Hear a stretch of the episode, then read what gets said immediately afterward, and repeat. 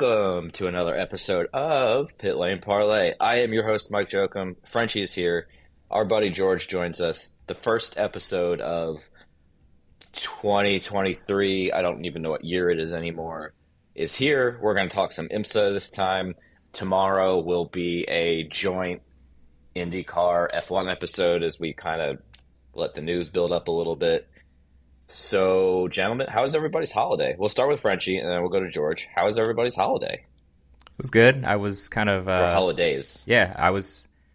Let's see. I don't know how to describe it. Like, uh, hold up in the Pocono Mountains in northeastern Pennsylvania at this resort where there were a Good lot spot. of uh, activities to do. So, just want the listeners to know that I, not single handedly, but I contributed a lot to us winning the gold medal at Name That Tune. And then what else did I help with? Uh, Michelle and I were a team, and we got second place in shuffleboard for the whole thing. So it was pretty good. Oh, oh. Okay. George?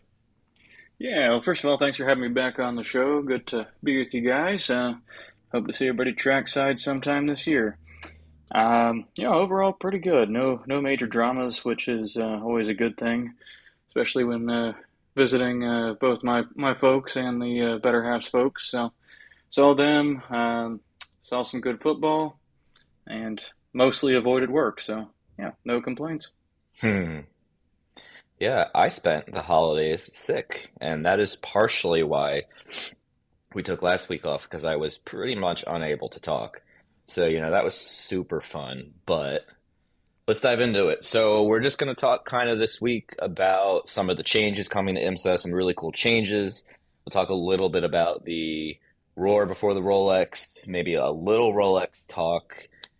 And there's a ton of IndyCar drivers who are racing this year, some maybe F1 or F2 guys, and you know, plenty of Road to Indy guys as well that we'll talk about here and there. But Frenchie or George, I'll throw kind of like a simple question out there first. There's all these new GTP cars this year, which is the DPI replacement. Which, based on looks, you know, this isn't like what you think is going to be the best. What car to you looks the best? All you, Frenchie. Um, I'm trying to remember all the ones that I've seen now. I feel like the I don't know. I, I like the Acura a lot. I think it looks really good. Okay. What is it, the Nice, I'll ARX 06 or something that they're calling it, right? I believe so. Yeah. Yeah, so Yeah, I'm not. I'm not up on the names, on the car names. I should. I should say. But okay, George, your pick.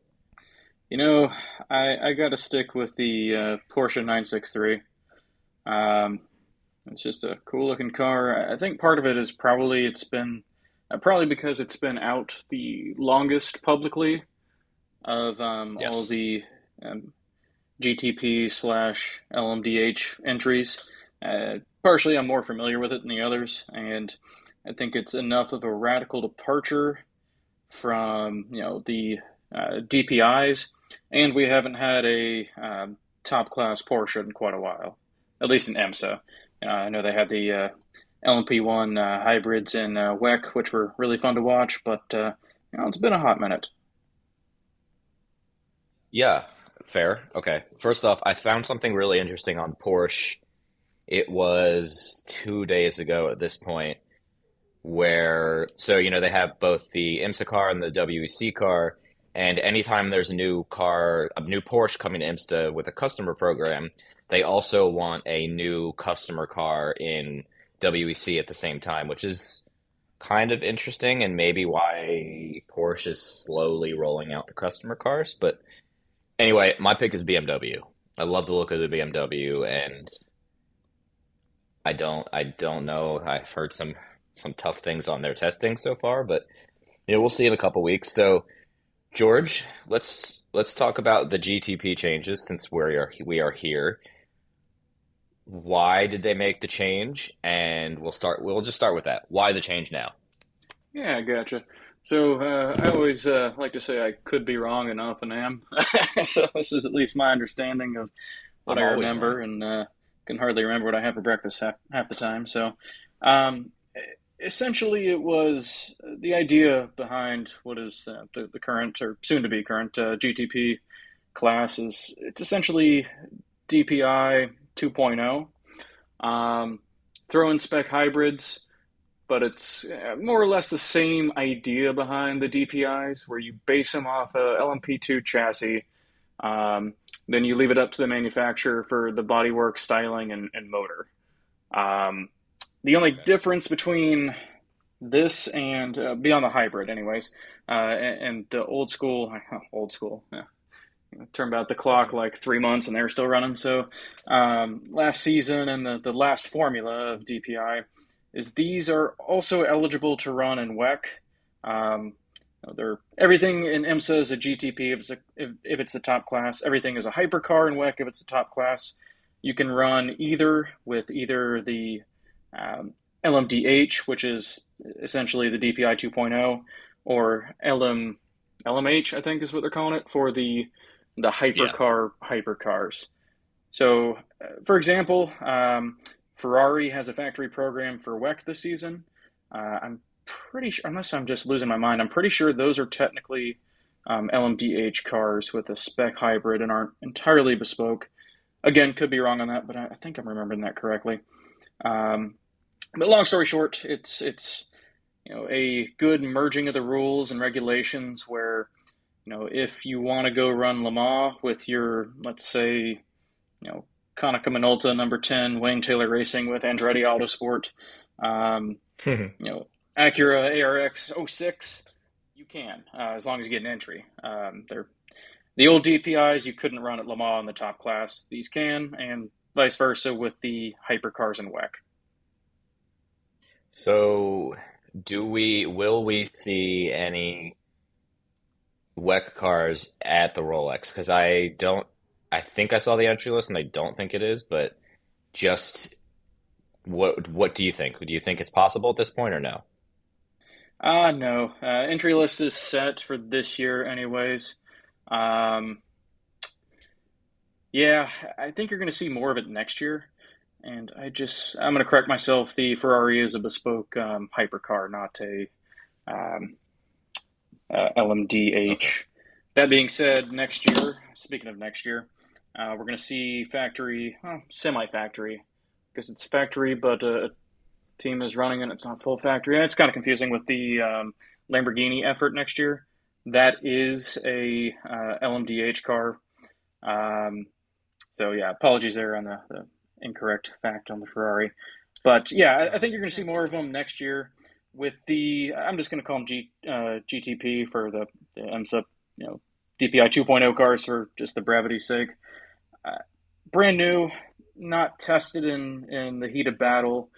Um, you know, Porsche, for example, is going to be running two cars in IMSA, two cars in WEC with, uh, I think it's uh, Porsche Penske Motorsport is the technical term of the team. Um, then they're going to have two customer cars in each series apiece, but those customer cars aren't ready yet.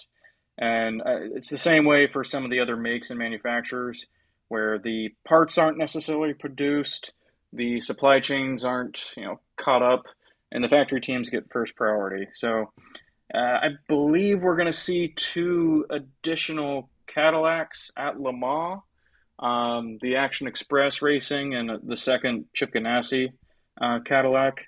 LMDH. But I think that's really going to be the only crossover we see this year in the top class.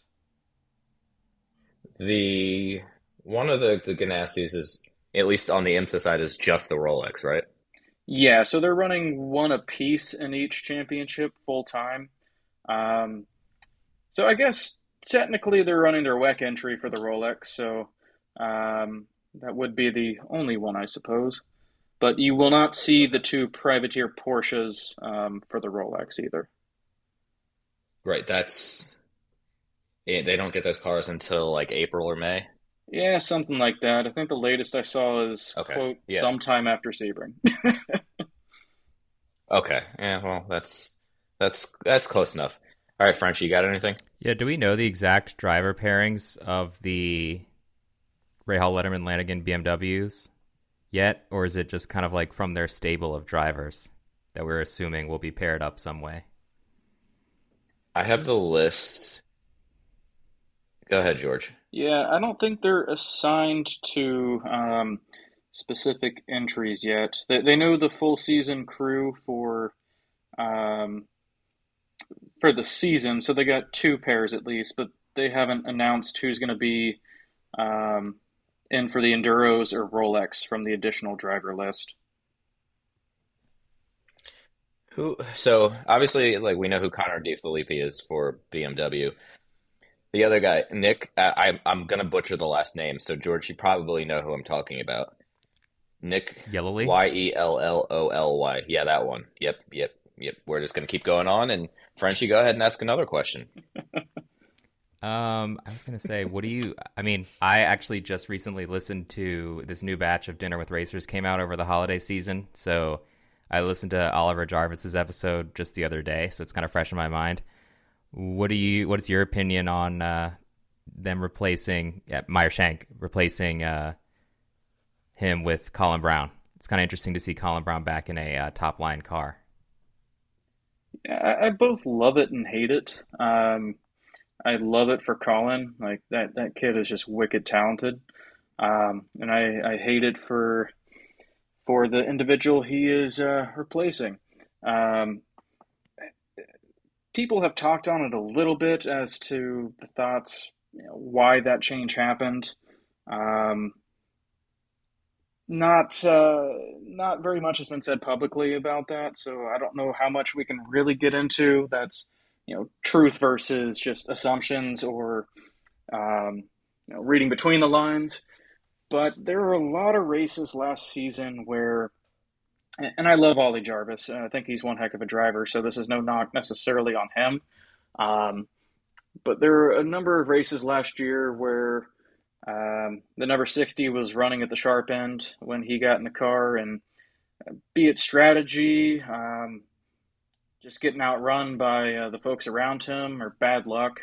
He just kind of seemed to, you know, fall off from where he uh, stepped into the car. If that makes any sense.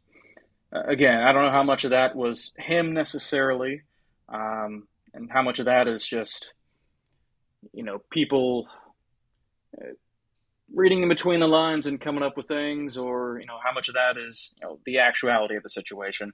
But you know, they they took him out of the car. They kept Tom Blomqvist, who was just a frankly a revelation last season. Um, hadn't had a ton of sports car experience, if I can recall, at least not in the United States.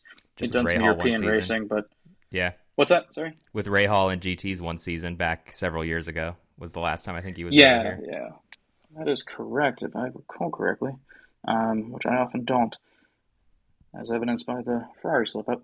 Um, but he had not run, to my knowledge, DPIs at any point. Again, mm-hmm. could be wrong on that, but definitely had not run the Acura at any point. So him stepping in that car and being quick like a bunny immediately was, you know, kind of a revelation. Where uh, you could call it a youth movement or something like that, but uh, yeah, love it for Colin, hate it for Ollie, but is what it is.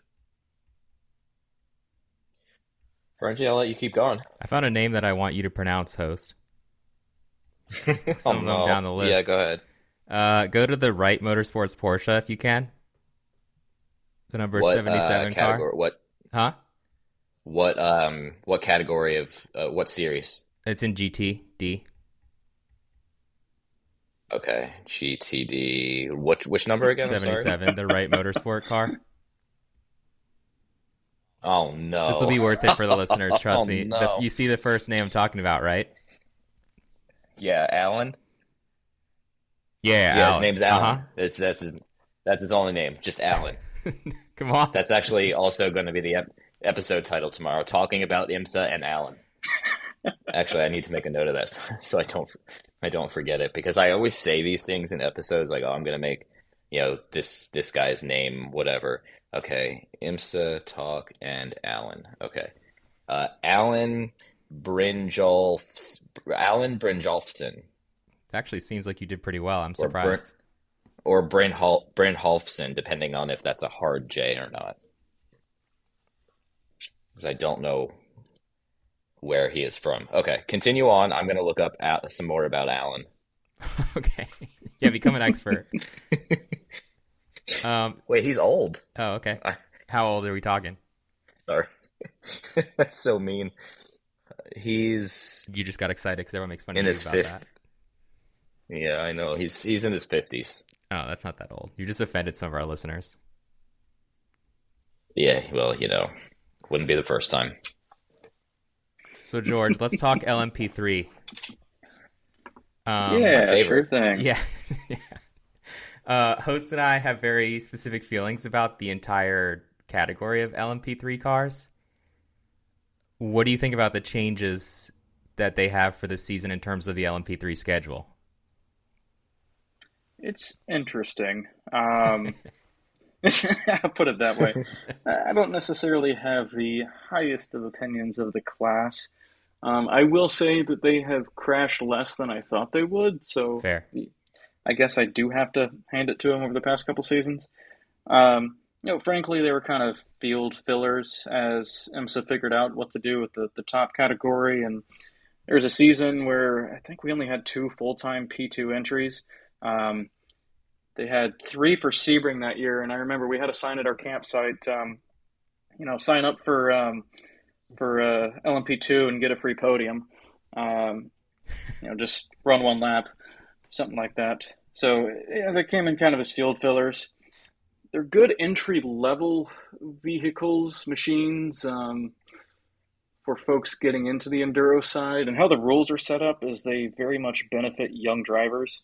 Um, to the point where the past couple of seasons it's been mildly hilarious where you know guys that are you know indie uh, Indy Lights or NXT or uh, you know pretty decent well-known drivers that not necessarily an IndyCar yet but uh, you know getting there well on their way have been able to get into uh, a P2 or P3 rather because they're under 30 years old so it's been a weird mix of um, old veterans that have aged out of their previous high level driver uh, rating or ranking. Um, pay for play older guys that uh, you know, your stereotypical dentist, though these days that uh, dentists can't afford uh, running race cars anymore. Um, days of Jack Miller kind of behind us, but uh, so it's been refreshing from the youth movement side of things. I don't think they necessarily added that much other than just entries in the field and another class battle to, to happen. But uh, this year they're getting rid of. So you have them included in IMSA at certain rounds, um, and they've had a separate championship that is just P3s for the past couple seasons. I think they just called it Prototype Challenge. It's kind of an undercard series. Well, this year they're mixing it up and doing sprint races with P3s and GT4s. Um, the GT4s compete in uh, Michelin Pilot Challenge as well. Um, but yeah, for they're shaking it up this year, and I can't pass judgment on it until I see it in person. Um, but it'll be interesting. Just kind of put a pin on it, though. The the hot goss um, rumors on the street are P3 will be going away from the top series next year. Um, probably going to have quite a few more GTP entries. Uh, WEC is getting rid of P2, so some of those teams might come over and run P2 full time. And WEC is also going to a GT3 based formula. Um, so probably going to see a heck of a lot of crossover there and a lot more callers in terms of doing full season and enduros and that's going to squeeze P3 out. If you have a full field, you don't need uh, field fillers. So what I'm hearing is that LMP3 will not be spinning multiple times at four o'clock in the morning during the Rolex 24 this year. Well, well, Mike, how else are you going to get your laps back when your uh, GTP um, hasn't been uh, race tested yet and breaks down in the middle of the night? You know, those cautions last year were the perfect time for me to nap. So I did appreciate them from that standpoint. I don't think I'm going to try to stay up. I don't know. Frenchie, are you going to try to stay up for 24 hours? No, I know that's like not possible for me. I need probably at least two hours of sleep. Yeah. But I have something Yeah. interesting I just Yeah, I think- discovered that is probably Greetings from Evergreen Podcasts. We're rolling out a listener survey and we want to hear from you. The information in the survey will help us gather statistics and in turn make our shows more appealing to advertisers. I know most people don't like ads, But this is one of the only ways our shows make money and help keep their lights on. We promise it will only take a few minutes, but the impact on our podcasts will be tremendous. As a token of our appreciation, we'll randomly select one lucky participant each month to win an exclusive merchandise package from Evergreen Podcasts. Head to evergreenpodcast.com slash listener survey to help a show and possibly get some free stuff for doing so. We can't thank you enough for the support. Now back to the show.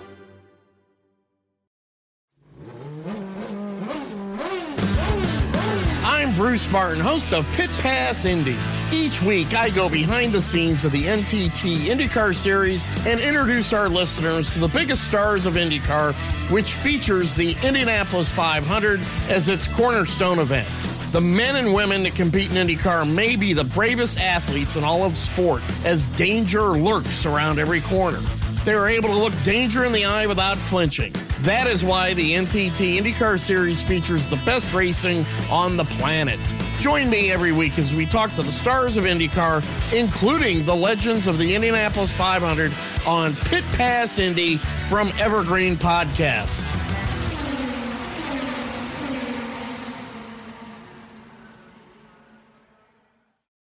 Common knowledge, but that Yeah. I'm learning for the first time now, and that is Okay. that the uh, V8, the 5.6 liter V8 that is in the back of all those LMP3 cars, is basically the same engine that would be in your I don't know mid 2010s Nissan Pathfinder, Nissan Titan, Armada truck. Pretty pretty interesting to me that they're just using like a you know basically a truck motor V8 that I think that's the only capacity that Nissan used it in because they definitely don't use it in any of their vehicles anymore. I definitely don't use it in an Altima. yeah, I can attest to that. Uh, Excuse me.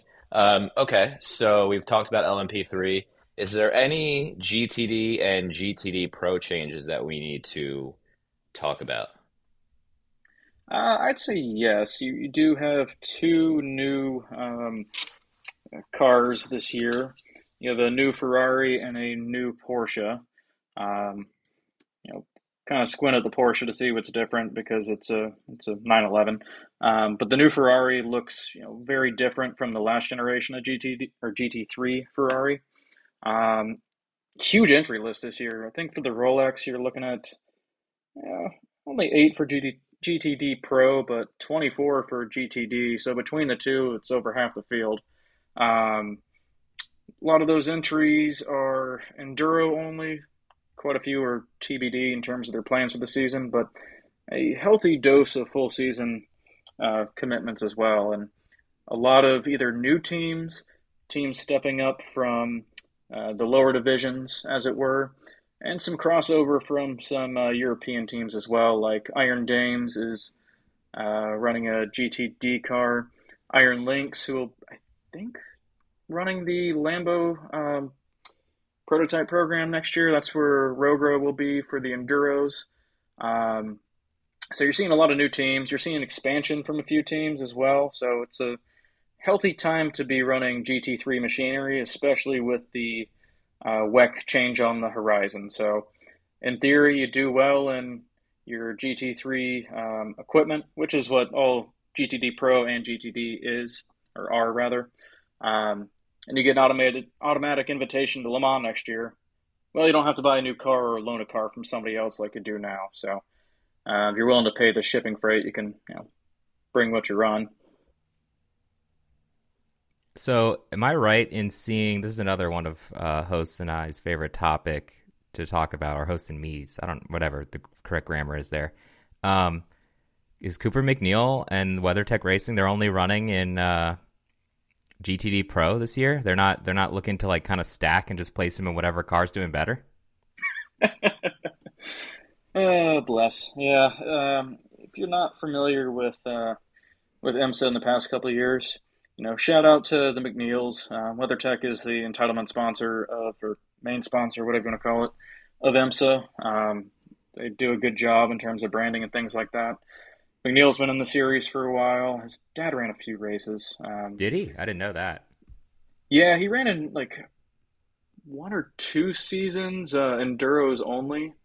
Um, he was fine, but uh, kind of the joke is they've jumped around in, in the GT classes and in machinery as well. But as of now, they're running a full GTD Pro season with a Mercedes. Um, MacNeil is stepping out of the car except for the Rolex this year. Um, I think he's getting more involved with the family business. I can't speculate. I won't speculate. Um, but he's only running the Rolex as of now um, instead of what he used to do with the full season or uh, enduros at uh, one point before that. So they have one Mercedes. Actually, I think both of the other guys are Mercedes factory GT drivers. Um, so, I mean, it should be a quick entry. MacNeil was never necessarily slow, but uh, yeah, it was always interesting to see what uh, what they rolled up in week to week. I think one season they had three different makes, so yeah. yeah, what was that? A we'll Porsche? I did. I, what else did they? they Porsche, Mercedes, and did they? What else did they run in that season? I think they ran a Ferrari. Wasn't it a BMW? Oh yeah, yeah, okay. Uh, that makes sense. Ignore, ignore my ignore my BMW question uh, comment. So, all great information. Love the Cooper MacNeil question. I do have to give a shout out to our friends at.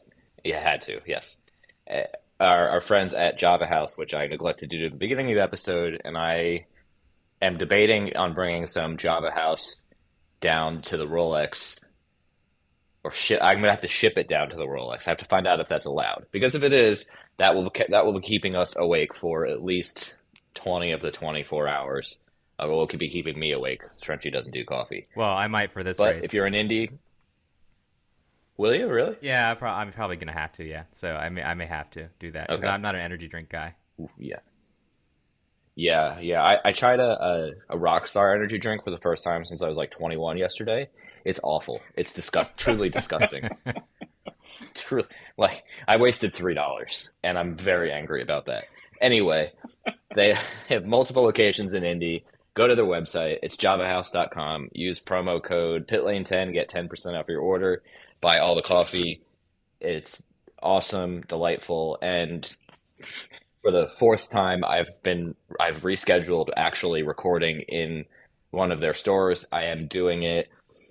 I think in don't don't weeks. announce it. No, no, I was gonna say don't announce it because it'll jinx it. I'm, yeah, I'm, I'm, I'm sure I'm going to jinx it. I'll I'll either be sick or I mean, listen, y'all know what else has been going on in my life, so I don't need to go in there, and I can't be in public. And then you know, I've I've been back in Philly for a couple weeks, kind of relaxing, and uh, yeah, so let's let's let's keep moving on here. So we've talked about the cars for, and for all the changes. Not aware, um, uh, Mike is uh, being labeled as a potential suspect um, for the DB Cooper yes. uh, airjacking. so yes, yeah, it's got to lay low. Thank you, thank you for calling me old and a criminal in one sentence. Well, it's definitely Dick. I'm Simon actually DB slight... Cooper, but uh, yeah. Yes, I, I, I hope it is. I really do hope it's him. How else did but he fund we'll, that? digress. We'll save that for an, we'll, we'll save that for another another another episode. I have one question, and then I'm going to put myself on mute because I'll probably end up coughing again the whole time. But the Roar before the 24, which is always the weekend before, I've never actually gotten to go. I won't be this year. But what is it, and why is it so important? It's uh well it's, it's pretty sweet is what it is to be honest with you. Um, so it's for lack of a better quick explanation, it's a mandatory test for all uh, Rolex 24 entries. Um, less so this year, um, as in years past, because we do have a capacity grid. In fact, they had to have a waiting list, um, partially due to the GTP cars needing a little bit more room in the pit lane. Um, so there's actually a cap on the grid uh, as opposed to years past where you've had entry lists that are over 60 um, here and there, but uh, 60 is kind of the hard cap now. But in, in the old days, old days, a couple years ago, um, if you were a maybe entry, you might show up. Uh, a lot of drivers with helmets and hands looking for rides. These days, uh, things are a little bit more buttoned down going into the week. Um, used to be anywhere from one to two weeks before the race itself, but to cut down on cut down on travel costs and things like that, they've moved it to the week before. Um, from what I've heard from a handful of crew guys, uh, people seem to like that.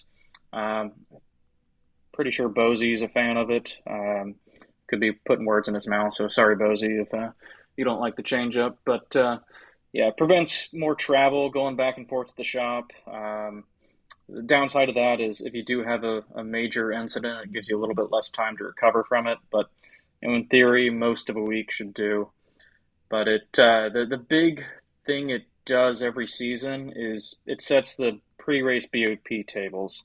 Um, everybody's favorite three-letter words, but you know, kind of gives an understanding of who was maybe sandbagging in tests beforehand um, in theory. IMSA has, uh, and every WEC 2, in theory, have software that will figure out if you're actually sandbagging or not. Eh, questionable in practice, but you know it's not as bad as it used to be, where you'd be there during the the roar and oh man, this uh, let's say the uh, the, the Chevy uh, uh DP back in the, the DP days is man, they're really quick and man, it's weird. They're just like lifting the entire um, front stretch uh, just to, to get a time that isn't obviously uh, as quick as maybe their competitors in hopes of lobbying for, for better BOP. So it sets the equivalency tables. It gives guys that haven't ran there a chance to run the course. Um, it's pretty much mandatory, especially for guys that haven't run there at night to run night sessions. And it makes it so it's not so crammed into just the race weekend itself with a long race. Um, you know, Le Mans has their test mandatory test sessions a week or two before the their 24 hours. It's kind of a similar deal. So uh, hopefully that's a, a verbose explanation of why the roar is important. But it's cheap to attend. It's really fun, and it's not as high stress um, unless you uh, are talking to a team that just found themselves in the barriers. Then it can be high stress. Um, but the drivers aren't necessarily as stressed out. Uh, the teams aren't. So if you're a fan, it's cheap to attend. It's you know IMSA's pretty well always open paddock, but uh, you know let's say you're looking to talk to an owner, driver, mechanic, whatnot. You know, sometimes it's a little bit better to go to a test day like that than it is, say, um, you know, the morning of the 24 proper. So related to the roar, do you know why? I mean, I guess I just haven't seen it publicly stated. We're no longer going to see that 100 minute qualifying race that we saw the last two years. That we're just going to go back to a, I guess what you'd call a more traditional qualifying format for this year. Uh, because it's that was kind of dumb and nobody liked Fair. it. okay, yeah, yeah, I mean, I just did that wasn't said yeah. out loud, I guess, because they couldn't say it, but uh, yeah, that sums it up that's kind of the vibe I've gotten from uh, a number of folks. You know, it, credit where it's kind of due, I guess. Um, wanted to change it up a little bit. I think they realized that it wasn't loved by the teams and didn't necessarily draw a TV audience, so they're going back to the traditional format. That could change in the future. You never know, but uh, I, I, for one, am happy they're going back to the additional format or traditional format because I don't think it really added anything. No, I, I don't either. I mean, it was kind of nice to watch some racing, you know, in advance, but I think it makes the actual event of the Daytona 24 less special if it's not the first time you see those cars racing each year. Yeah, I agree with you there. I, I mean, it's it's not a one to one comparison. Um, yeah, but if let's say the, you know, the uh, this would be insane if it happened, but let's just say like the you know carb day final practice was actually like a timed race or something like that. yeah, that would be nuts. People would set crazy. the grid. Yeah. Yeah. Oh my god, could you imagine the olds and their traditions argument that would be that would be coming? People would be setting themselves on fire on the yard of bricks. oh my god. Anyway, we'll save that for another week. Frenchie, I'll let you ask another one before I step in. We'll ask, we'll get like through one or two more things, and then we'll we'll wrap it up. And then at some point before the Rolex, we'll do like a, a deep dive on the grid and weather and other fun Rolex 24 topics. I pray it's not going to be as cold this year. I don't know. It's been cold in Florida, right, George? I mean, it's been Florida cold. um, we had an actual Yeah, like, Fl- Florida cold is very different. It's like in the 40s, right? Is Florida cold? yeah, something like that. We actually had like a cold week for for the holidays, but uh, yeah, this who knows with Daytona being on the the coast there. Um, it can get kind of chilly and definitely gets foggy, but uh, it's kind of a wild card in terms of weather. All right, French, you got anything else you want me to wrap up with one more? I'm just looking at some of these these team names, and I'm intrigued to when we talk about like the grid itself because there are some, and usually I'm pretty familiar with most of these drivers and teams, but there's a lot this year. It seems like this, I don't know, new format and most of the focus being on GTD and the new GTP class. That there's a lot of people coming over from Europe right now these teams. It, I'm I'm just really intrigued by this. I, I don't know a lot a lot about any of these people, so I think other than that type of question, which we'll get into later, I don't have anything else for George.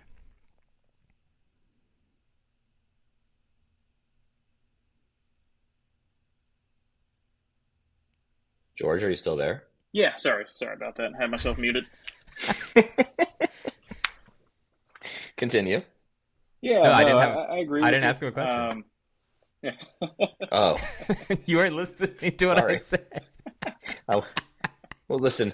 af- After after the episode, I will explain to George why I have not been focused for the last uh, minute or two here. Like, this is not. It could not be public information, though. Well, that makes it sound really weird. are the feds finally on? to you? That's the point. Yeah. Somebody, somebody, just yeah. C- c- continue. I'm, I'm gonna shut up now. Just quit robbing airlines, dude.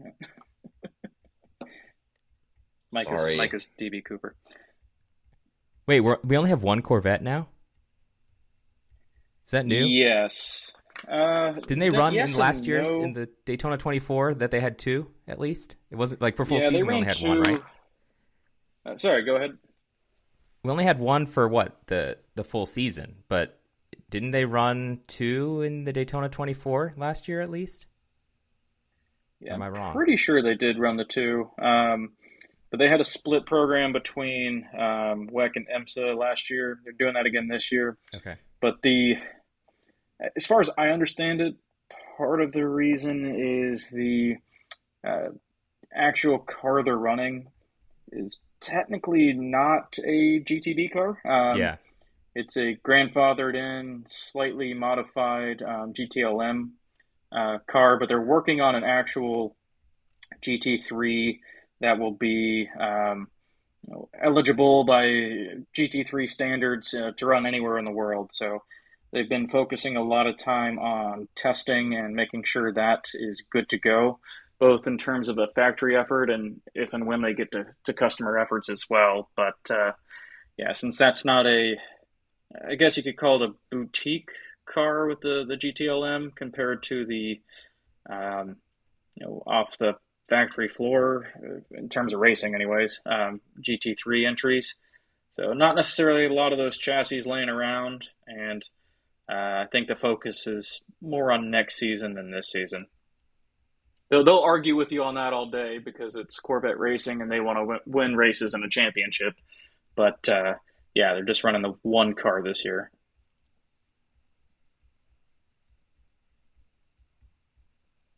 All right, so I will wrap it up with one last question here. We'll try to keep this around a half hour or so. And I wrote it down, and now I can't find my notes. So, okay, yeah, here's my question. There's 60 cars this year. I think we talked about that at least once or twice already. I kind of assume that more cars equals more traffic equals, even though there might not be LMP3, there's going to be some kind of crazy inter-class battles at some point in the middle of the night or towards the end of the race, just because there are, you know, what, 15 more cars roughly than there were last year, maybe 13 more cars. I forget where the number ended up. So am I completely off base? I don't think you are. Uh, we saw, I want to say 63 was the, the high number like a year, uh, not last year, I guess, but uh, maybe two years ago where you had a huge field.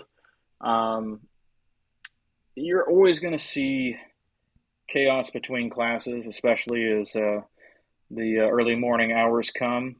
Uh, guys get tired, guys get desperate. But I think you are going to see quite a bit of that this year. Uh, last year, throughout the season, um, because both GTD Pro and GTD are both GT3 cars, um, essentially same cars, just different regulations in terms of what drivers you can have in. You know, two pro guys versus you know one pro guy and one am guy, kind of a deal. You saw quite a bit of overlap yeah. in those two classes. This year, I think you're going to see some potential issues. Um, especially at Daytona between P2 and GTD Pro, and likely at some other circuits that aren't as downforce intensive. Um, like Sebring, for example, is very downforce heavy. Uh, a lot of slow corners compared to kind of the fast flowing nature of the majority of Daytona, or a lot of time on those straightaways, because they've kind of backed P2 down a little bit uh, to open up the gap to GTP. So there is a a worry that's been you know, vocalized by a number of folks on the uh, the interwebs that the overlap between the brake zones and the acceleration zones um, between some of let's say the really good GTD drivers and maybe some of the AM leaning uh, P2 drivers might cause some chaos. Um, you also have the potential for team efforts in GTP in the endurance races to run one car kind of balls to the wall, 10 tenths, and the other team car kind of holding back uh, just in case uh, the, the reliability isn't there. So I think you are going to see some overlap. Uh, the inter-traffic aspects of the GTPs aren't really well known compared to the DPI cars. And even with the really well known aspects of DPI compared to the other classes, there were still incidents where guys would just turn in front of somebody or you know, magically forget the GTD was there and uh, already online in the middle of a corner. So uh, I don't know there'd be more chaos than normal, but there's definitely to be chaos. I'm here for it. All right. George, thank you for educating us. Listeners, thank you for listening to an IMSA episode. Obviously, as I said in my like little blog post today, we'll be doing a lot more of those this year and going forward, hopefully for many years. And I'll wrap it there. I don't think I'm missing anything else. So, everybody, have a fantastic 2023 first weekend. Hi, listeners. We wanted to take a moment to tell you about another podcast from Evergreen Podcasts and Sound Talent Media called Pit Lane Parlay. Pit Lane Parlay is the go to podcast for IndyCar and motorsports related news. Each episode, we discuss things like our favorite drivers, news clips from the last week, and generally giving each other a hard time about predictions we've made in the past and or life stories that have come up recently. We really have a lot of fun with it and really enjoy each other's company, and we hope you can come join us too. Join Pit Lane Parlay by following us on your favorite podcast today.